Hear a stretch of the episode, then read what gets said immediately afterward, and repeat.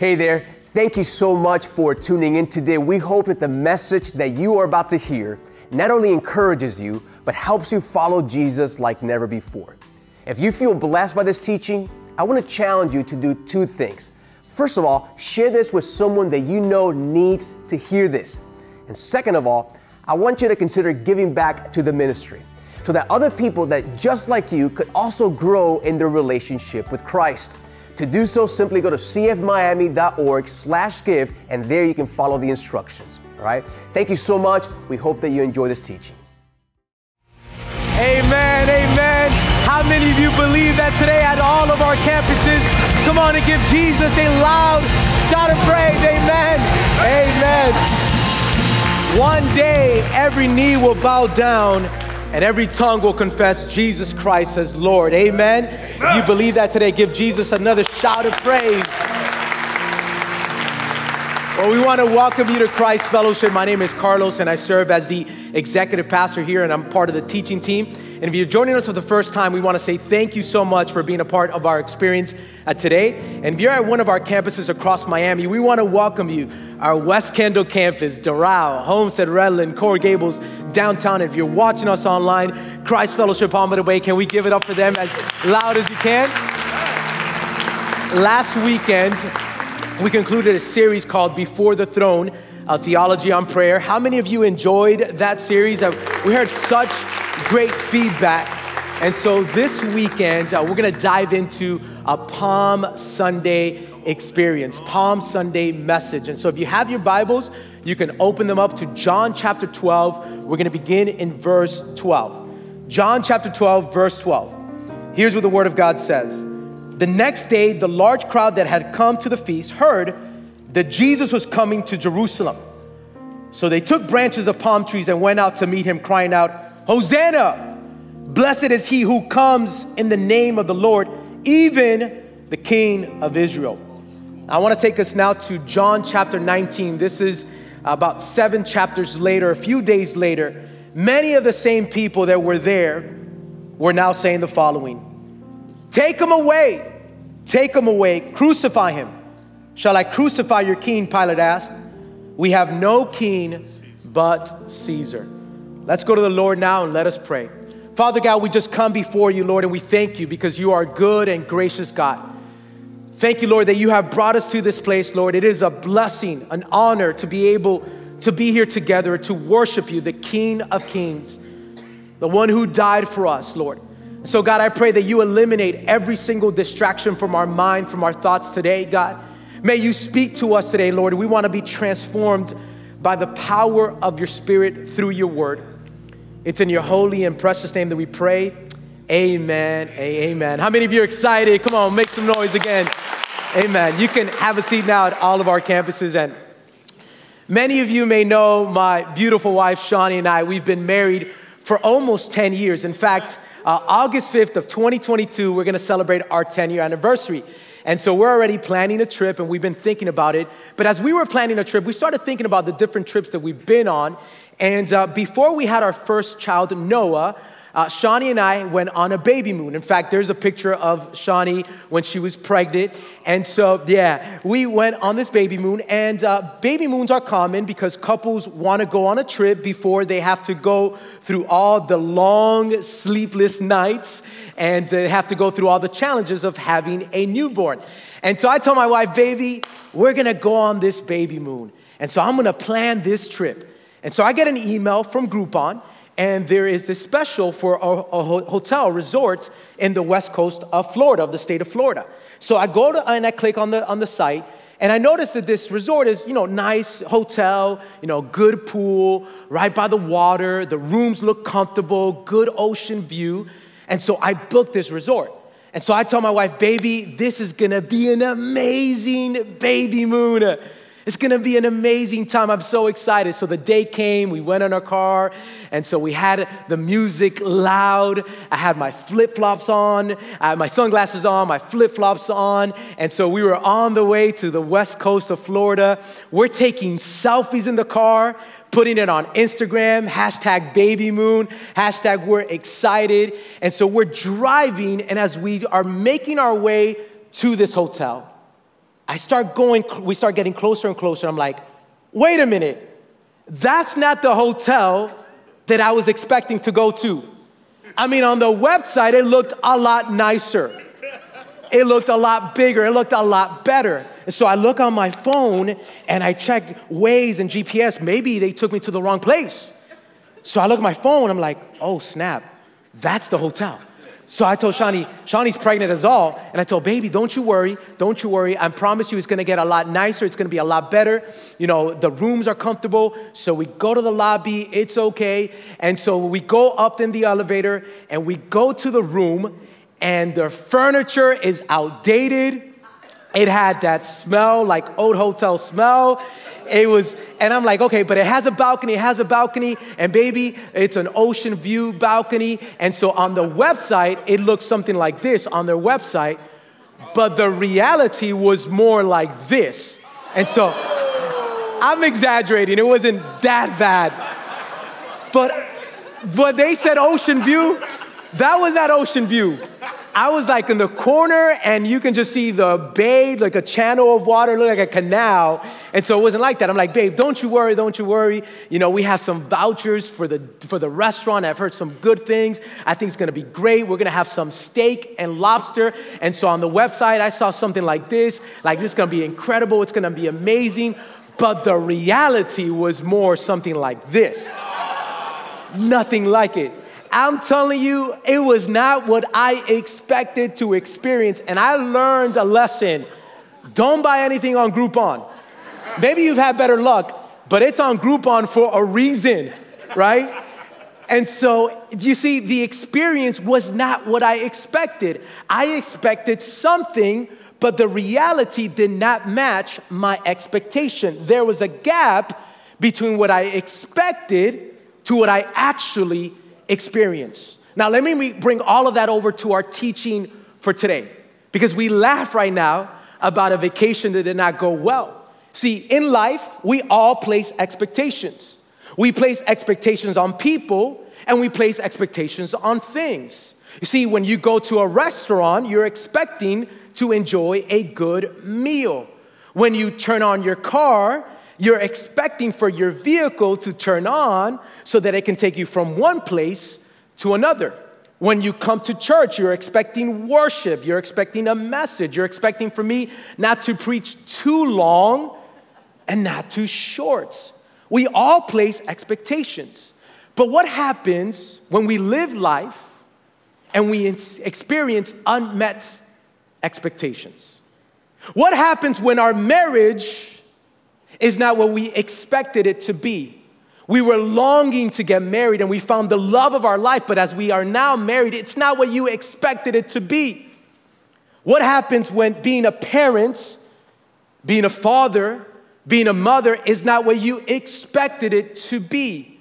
What happens when the relationship with your children is not what you expected it to be? What happens when your career life, when your love life is not what you expected it to be? And if we were to be honest with each other as followers of Jesus, oftentimes we place these expectations on Christ. We place these expectations on God. And when they're not met, it can affect our relationship with God. And so, with that being said, this is our big takeaway for this weekend, and we love to take notes. This is our first point for today. If you're taking notes, I want you to take out your listening guide, take out your Christ Fellowship app. This is the first point that I want you to write down today. We all place expectations on Jesus. We all place expectations on Jesus. The question is, what expectations are you placing on Christ? Now, that poses the question, Pastor Carlos, how do I know that I'm placing the right expectations. What are those expectations that I should place on Jesus? Well, we're gonna find out today as we go through this narrative in John chapter 12. And so I wanna read that passage once again. I wanna take us back to John chapter 12 because look at what the Bible says. The next day, the large crowd that had come to the feast heard that Jesus was coming to Jerusalem. So they took branches of palm trees and went out to meet him, crying out, Hosanna! Blessed is he who comes in the name of the Lord, even the King of Israel. Now let's stop right there because I want to give us some context to set up the teaching for today. This passage is a really well known passage, and it's known as the triumphal entry, also known as Palm Sunday. This is the beginning of Holy Week. This is where Jesus Christ, God the Savior, would be riding on a donkey on a coat, and he will make his way into Jerusalem, where later on he's gonna be arrested, he's gonna go through trial, then he's gonna be crucified, and then we celebrate Easter Sunday, the resurrection of Jesus. Now, to give you a little bit of content of what's happening here, in this part of, the, of Jesus' life, this is the culmination of his life. We've told you before that Jesus Christ lived on earth for 33 years, and three of those years, uh, Jesus did ministry. And so when Jesus is riding on a donkey, he's a very well known person. All over the villages, all over the towns, they had heard about Jesus. They had heard about all the miracles and healings that he had performed. They had heard about Jesus feeding over 5,000 people with five pieces of bread and two pieces of fish. They had heard about Jesus turning water into wine. They had heard about Jesus calming the storm with the command of his voice. They had heard about Jesus healing the man who had been paralyzed his entire life. And the day before, in John chapter 11, Jesus had just resurrected his friend Lazarus, who had been dead for four days. So, with all of that in mind, everyone who was around Jerusalem heard that Jesus was coming. And Jesus is a very popular figure, and so they want to go out there to meet him. Now, the Bible says that they were there to celebrate a festival. Just to give you a little bit of biblical content here, the festival that the Jews were celebrating was Passover week. And Bible scholars believe that there were about 2.7 million people who were in Jerusalem, Jerusalem during this time.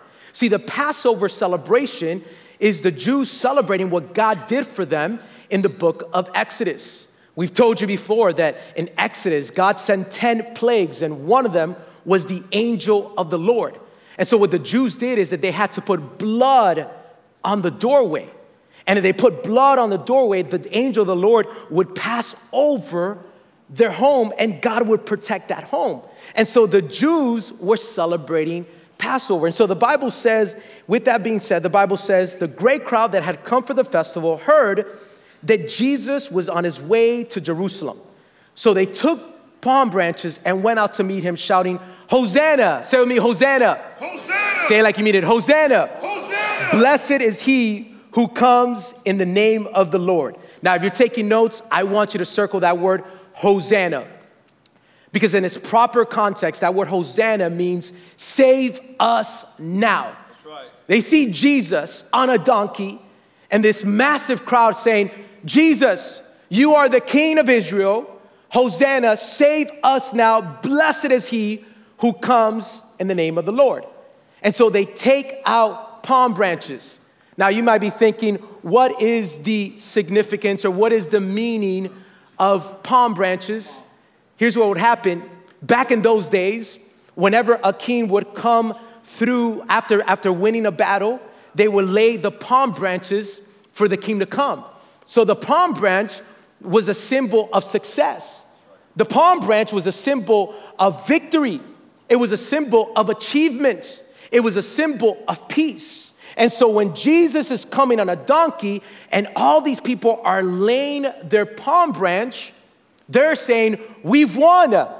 Here's the Messiah that we've been waiting for, we've been longing for. There's gonna finally be true peace. We have victory because of Jesus who's coming to Jerusalem.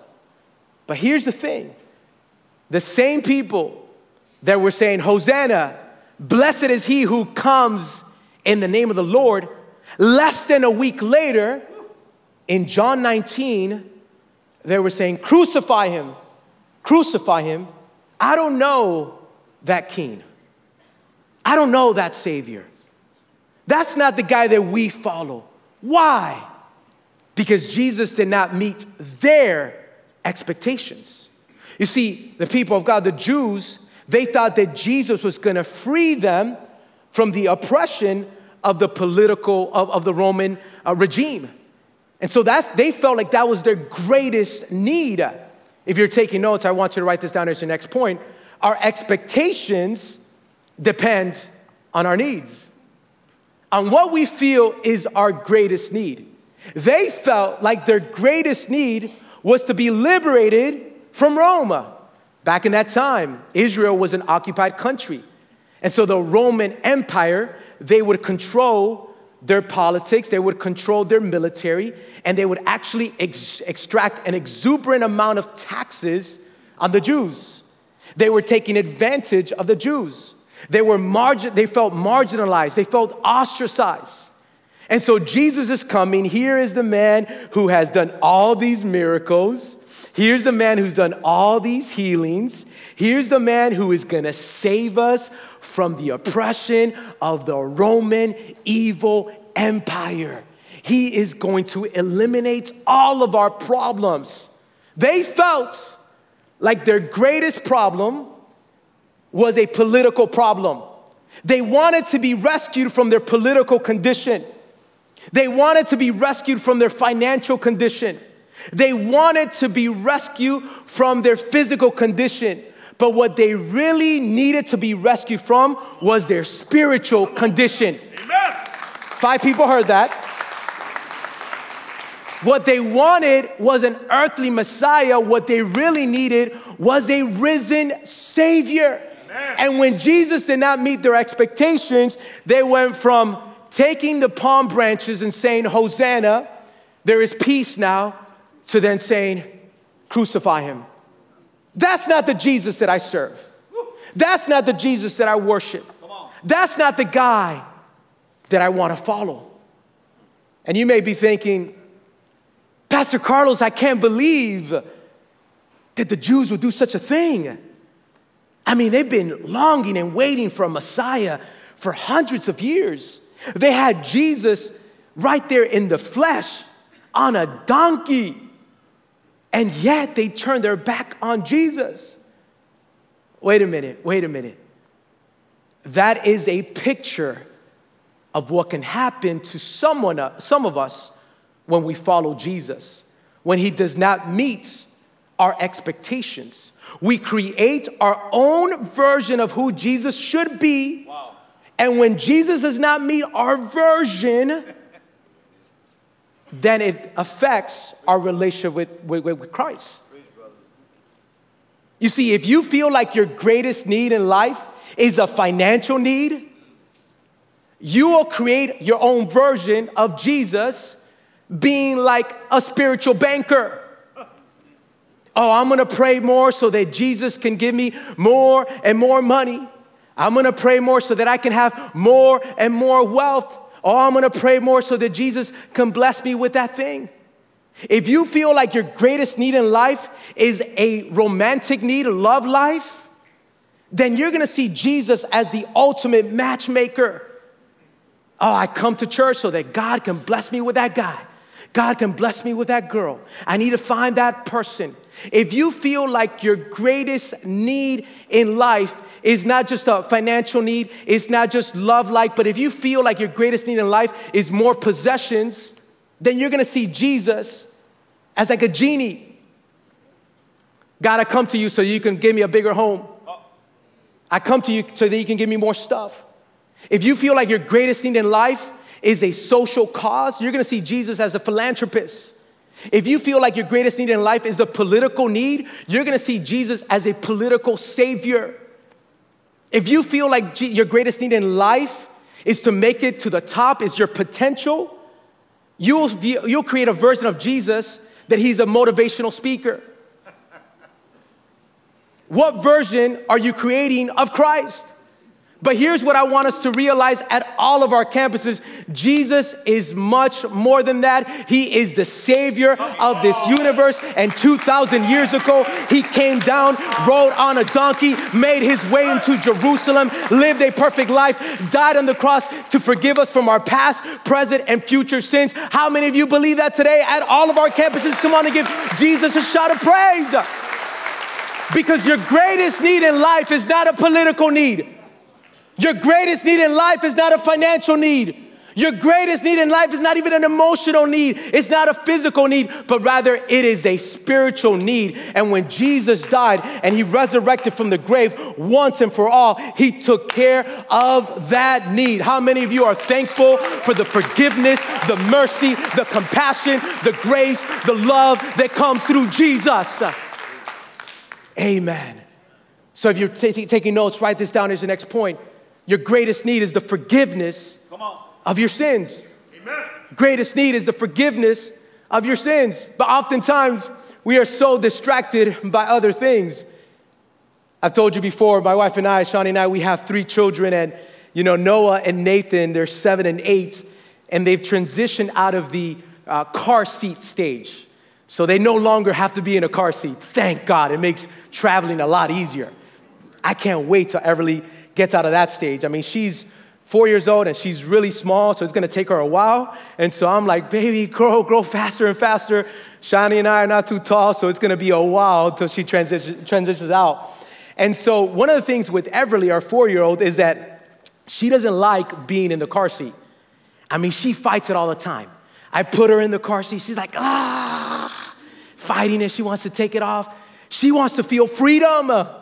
She wants to go into the back row of the van and play with her toys, play with her siblings, be on the phone, be in an iPad. And she doesn't want to be in the car seat. And what's happened before is that we will be traveling, and all of a sudden she will take her car seat belt off and she'll get out of it. And I have to pull the car to the side, or my wife goes back there and she puts her back into the car seat.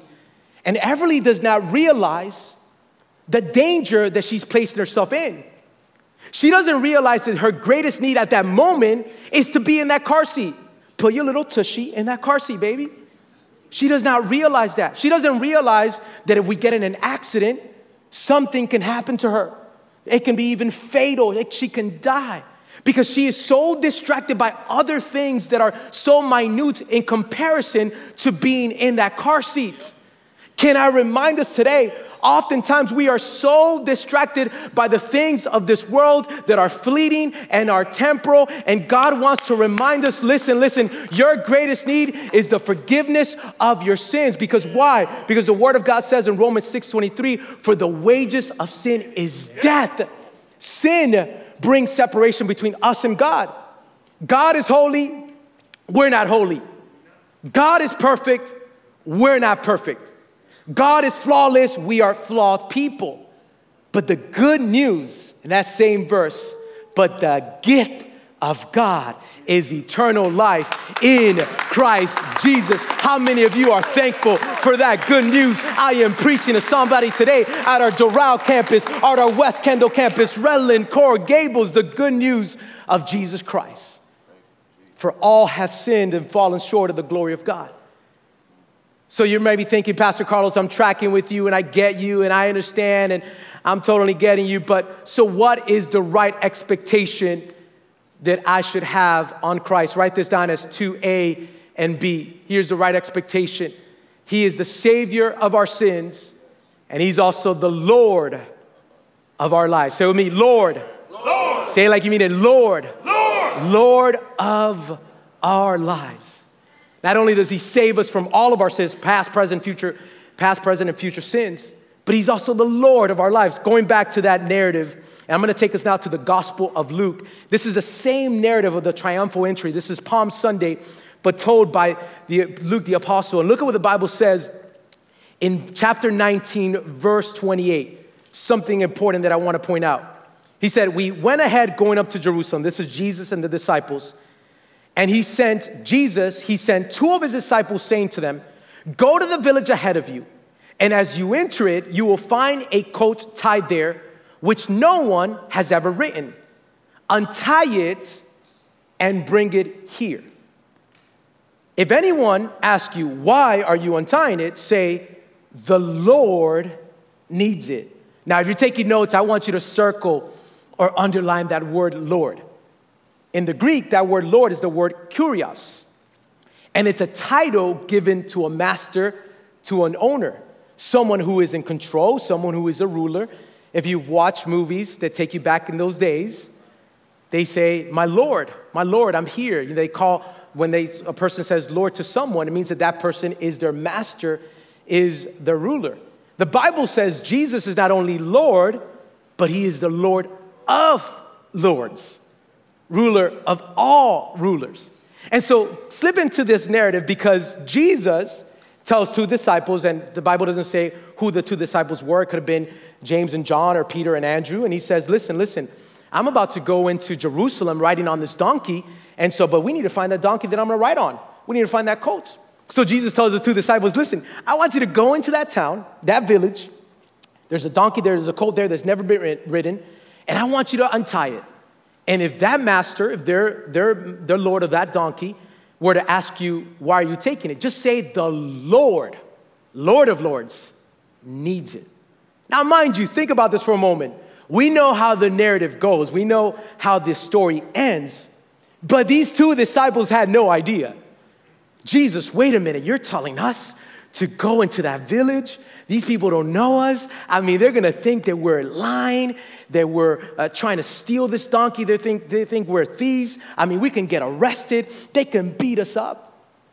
But they didn't ask any questions. Come on now. They did it because what? The Lord, tell me, Lord, Lord, the Lord needs it. So look at what happens in the rest of the narrative. So those who were sent away and found it just as he had told them. And as they were untying the coats, its owner said to them, Why are you untying the coat? Just like Jesus had said. And they said, The Lord, capital L, has need of it. And they brought it to Jesus and set Jesus on it. It was all part of God's perfect plan.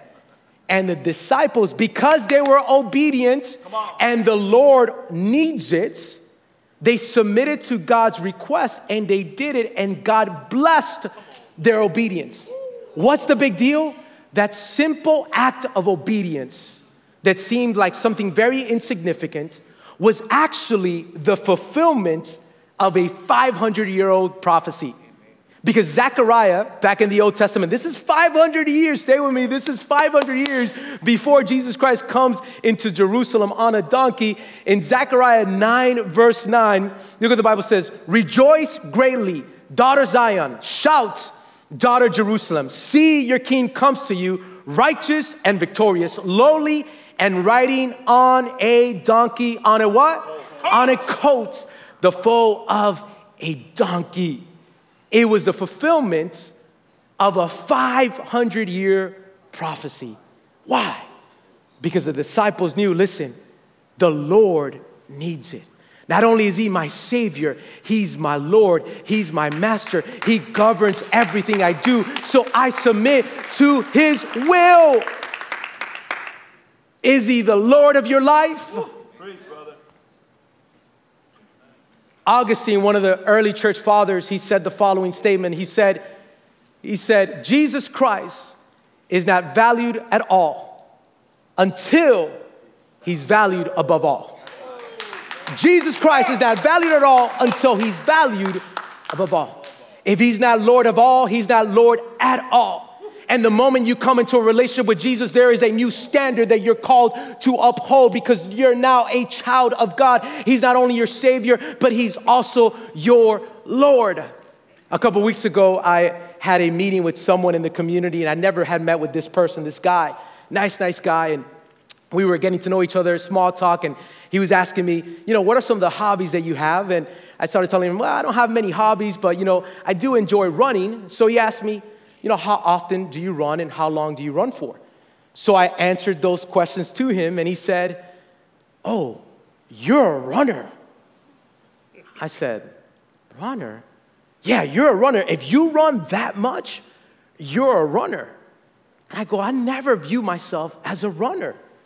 And so two weeks ago, I needed to buy new shoes, new running shoes. And I went on my phone and I purchased them on the Nike app. I received my Nike shoes and they were too tight on me, so I went back. I went to the UPS store and I shipped my shoes back uh, to, to the Nike store. And so in the meantime, I'm like, I need new shoes to run. You know, I run often, so I need new shoes. And so I happened to be at Costco. And listen, I love Costco, nothing bad about Costco. But I saw some running shoes and they were Adidas and they were $29.99. So I'm like, all right, let me try them on. I put them on, it's not too bad. So I put I buy the shoes and I tell my wife, "Oh, I got the shoes. Don't worry, I didn't get Nike. I just got them at Costco." She's like, "Costco? Yeah, I got them at Costco. Babe, are you sure you want to wear those shoes to run?" Like, "Ah, it's good. It's all good. It's all good." So I put them on and I go for a run and I go on the treadmill. I kid you not. After one lap, like I had to stop running. I thought I was losing blood circulation on my feet. My toes were all squished. I was like, felt like I was sideways. I mean, they were super uncomfortable. I was getting cramps on my calves. I mean, I'm like, I need to stop. And so I stopped running. I go back home and I tell my wife, and she's like, Of course that happened to you. You're a runner now. You're not only gonna walk with those shoes, you're not gonna just use those shoes to be in the office. You're a runner now. And because you're a runner, there is a certain level, a standard that you're called to uphold to make it to the end. Because you're a runner now. Can I remind us at all of our campuses, you're a child of God now. There is a standard that you're called to uphold because you're a child of God now. So you don't respond the same way other people respond on Facebook. You don't respond the same way other people respond on Instagram. You don't respond the same way other people respond on Twitter because you're a child of God now. You serve your children in a different way. You lead your family, your husband, your wife. You serve them in a different way because you're a child of God now. How many of you believe that today at all of our campuses? Because Jesus is not only the Savior of the world, He is the Lord of my life. And the simple act of obedience led to fulfillment of a prophecy. Right now, this is Holy Week. We're entering into Holy Week. Next Sunday, we're gonna celebrate Easter. Simple act of obedience of giving an invite card to someone. You never know what that invite card can do into someone else's life, how it can change their life. See, the greatest miracle in the Bible was not Jesus walking on water. The greatest miracle in the Bible was not God parting the Red Sea. The greatest miracle in the Bible was not God protecting Daniel in the lion's den.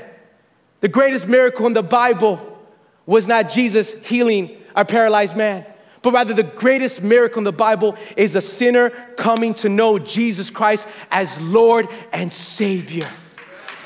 Because He is the Lord of my life. He's not only the Savior of our sins, the Lord of my life. Here's the last one He is faithful to His word. God is faithful to His word. Look at what the Bible says in Psalm 119, 89. If you ever get a chance, I would encourage you to read the book of the chapter 119 in the book of Psalms. 176 verses, and they have to do with the word of God. Look at what verse 89 says Forever, O Lord. You know what forever means in Hebrew? It means forever forever. Forever, O oh Lord, your word, now your expectations, is firmly fixed in the heavens. Your faithfulness, say with me, faithfulness. faithfulness. Say it like you mean it, faithfulness. Faithfulness. Endures to all generations. Oh, you have established the earth and it stands fast to all generations. Not only the generations of the Old Testament, Woo. of Abraham, Joseph, and Jacob, and Noah and Moses and Joshua and Jeremiah and Daniel and Ruth and Ezra. Not only the generations of the Old Testament, not only the generations of the New Testament of the first early Christians, but every single one of the generations. Our generations, our future generations. God may not live up to your expectations, but He will always live up to His word. Here's the thing Jesus was not what they expected him to be. They expected him to deliver the Roman Empire. Jesus never promised that. Right. But he was faithful to his word because every 331 prophecies that were said about Jesus, he fulfilled them all. And if he was faithful in the past, how is he not going to be faithful in the present and the future? We serve a God who's faithful to his word. Two weeks ago, uh, during spring break, my family and I, we decided to go uh, to North Carolina. We, uh, I told you that I lived there for, for about five years, and I have an older sister that lives there. And my father, it was unplanned trip, uh, and we went because my dad uh, was taking uh, my older sister's RV back to North Carolina. It was here in Miami for some time, and so we decided just to tag along. And so this RV is a 36 footer, you know, massive living room, dining room, kitchen. It was amazing. I had never traveled in an RV before, and this is my older sister's vehicle. This is really, really, you know, massive vehicle. And so at the beginning of the journey, my oldest nephew, who's 20 years old, was sitting right beside my dad, who my dad was driving, and my father had never driven an RV before. And so at the beginning of the journey, my nephew was telling my dad, Abuelo, abuelo, abuelo, granddad, are you sure you know what you're doing? Abuelo, abuelo, abuelo, granddad, do you know that you are you able to drive this RV? And he was nervous, he was anxious, he was worried, he was lacking peace, and he kept on asking him, Abuelo, abuelo, do you need help? Do you, are you sure you know how to drive this? I mean, you know, going from Miami all the way to Cary, North Carolina, it's 14 hours. I don't think you're gonna be able to do this. I don't think you, you have, you know, he did not expect for my dad to know what he's doing to drive an RV. So my dad finally told him, listen, son, don't you forget, I was a truck driver for 40 years. You're talking to somebody who's driven a vehicle much larger, more complicated, more complex than this 36 footer RV. I know what I am doing. And my dad, like a champ, was driving, took us all the way over there after 14 hours. We were in South Carolina. He was driving through some tight roads. He's doing an amazing job. He drove an RV better than all of us put together. And he told them, Listen, don't you worry. I got this. I know what I'm doing. And at that moment, all the anxiety and the frustration and the lack of peace went completely away. He told them, I got this. I know what I'm doing. Can I remind us today, no matter what's happening in your life, Jesus is saying, Don't you worry, son. Don't you worry, daughter. I got this. Oh, Pastor Carlos, you don't understand what's happening in my finances. You don't understand what's happening. You know, inflation is insane. The housing market, gas, gas prices. Listen, listen, listen. Jesus says in John chapter 6, I am the bread of life. And if you have me, you will never be hungry again. Oh, Pastor Carlos, you don't understand what's happening at home. You don't understand what's happening in my marriage. You don't understand what's happening with my children. You don't understand what's happening in my marriage at home. Don't you worry because I got this. I am the good shepherd who shepherds you in every single season of your life. Pastor Carlos, we live in such a dark world there's so much wickedness, so much evil, what they're teaching our kiddos. I don't know what's gonna happen to our society, to our world. Listen, listen, listen, don't you worry, I got this. I am the light of the world. Light will overcome any darkness. How many of you believe that today?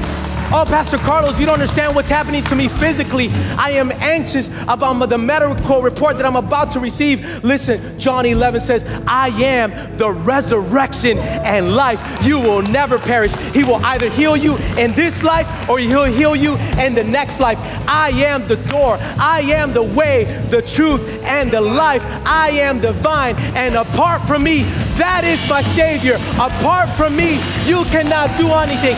That is the Savior that we serve. I am the light of the world. I am the good shepherd. I am the bread of life. I am the resurrection of life. I am the door. I am the way, the truth, and the life. I am the vine. How many of you believe that today at all of our campuses? Come on and give Jesus a shout of praise. That's cave. We're gonna stand to our feet now and we're gonna declare this over our lives. He's a good God. If He was faithful in the past, He's gonna be faithful in the present, He's gonna be faithful in the future. Come on, Frankie, lead us in worship. Come on.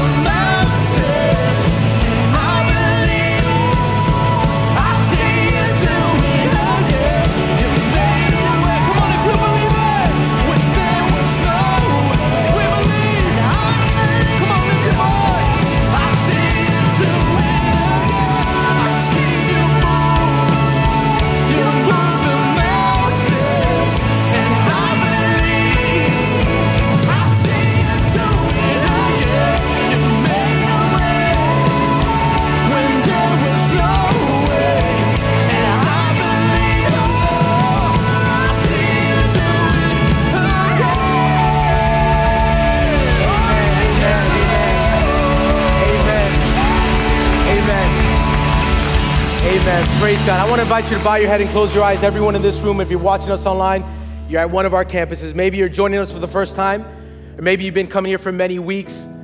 Maybe you're thinking, Pastor Carlos, that message is for me. I was placing the wrong expectations on Jesus, and it's affected my relationship with Him.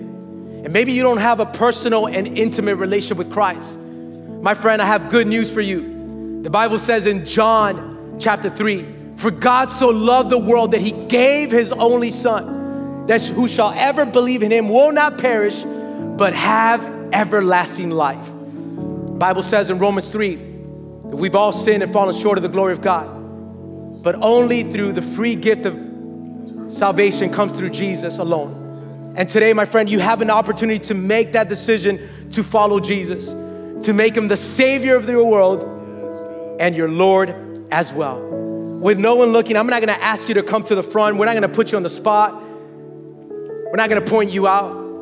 We do wanna pray for you, and we wanna know who you are. And so, as every head is bowed and every eye is closed, if you're making that decision today to follow Jesus, at this very moment, with no one looking in this room and in the other rooms, all the campuses, you're watching us online, would you just take a moment right now and lift up your hand as high as you can? God bless you, man. God bless you. God bless you. Tons of hands lifted. God bless you. God bless you. God bless you. God bless you, man. God bless you. God bless you. God bless you. You put your hand down. God bless you. Even if you did not lift up your hand, God bless you, the balcony. God bless you.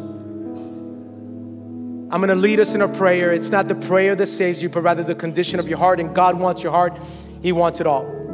There where you are, I'm going to lead us in a prayer. You can pray the same exact words, or you can pray something similar. Father God, I come before you and I recognize that I'm a sinner. And my sins separate me from you, God. God, I believe that you sent your son Jesus to die on the cross for my sins. Today I repent, I turn away from my old life, and I come to you today. And I ask you to be my Lord and to be my Savior, to be my best friend and to be my everything. From this day forward, I will live for you and you alone. Write my name in the book of life.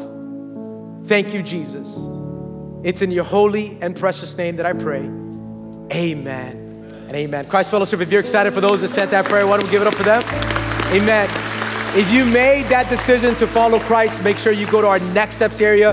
We have a Bible that we want to give you. We want to welcome you uh, to God's family. And if you're watching us online, you can also fill out a digital connection card. And so we want to say, we want to welcome you into God's family. Well, next weekend, church family, we're going to be dismissed in just a moment, but next weekend is Easter Sunday. How many of you are excited for Easter? Come on, make some noise. So here's what we want to challenge you. We want to challenge you to grab some invite cards and invite someone, but don't only invite them, bring them to church. If you have to pay for their lunch, do that, but bring them to church to hear a powerful, powerful message. And it begins on Good Friday. Our campus pastors are bringing a word. I'm going to be at the West Kendall campus, so I'm excited to be at West Kendall. And then Saturday and Sunday, make sure that you come. It's going to be special time for the kids and time for you as well. It's going to be a life changing message. You're not going to want to miss it. So see you next week. God bless you. Everyone is dismissed at all of our campuses. God bless you. Have an incredible Palm Sunday. God bless you.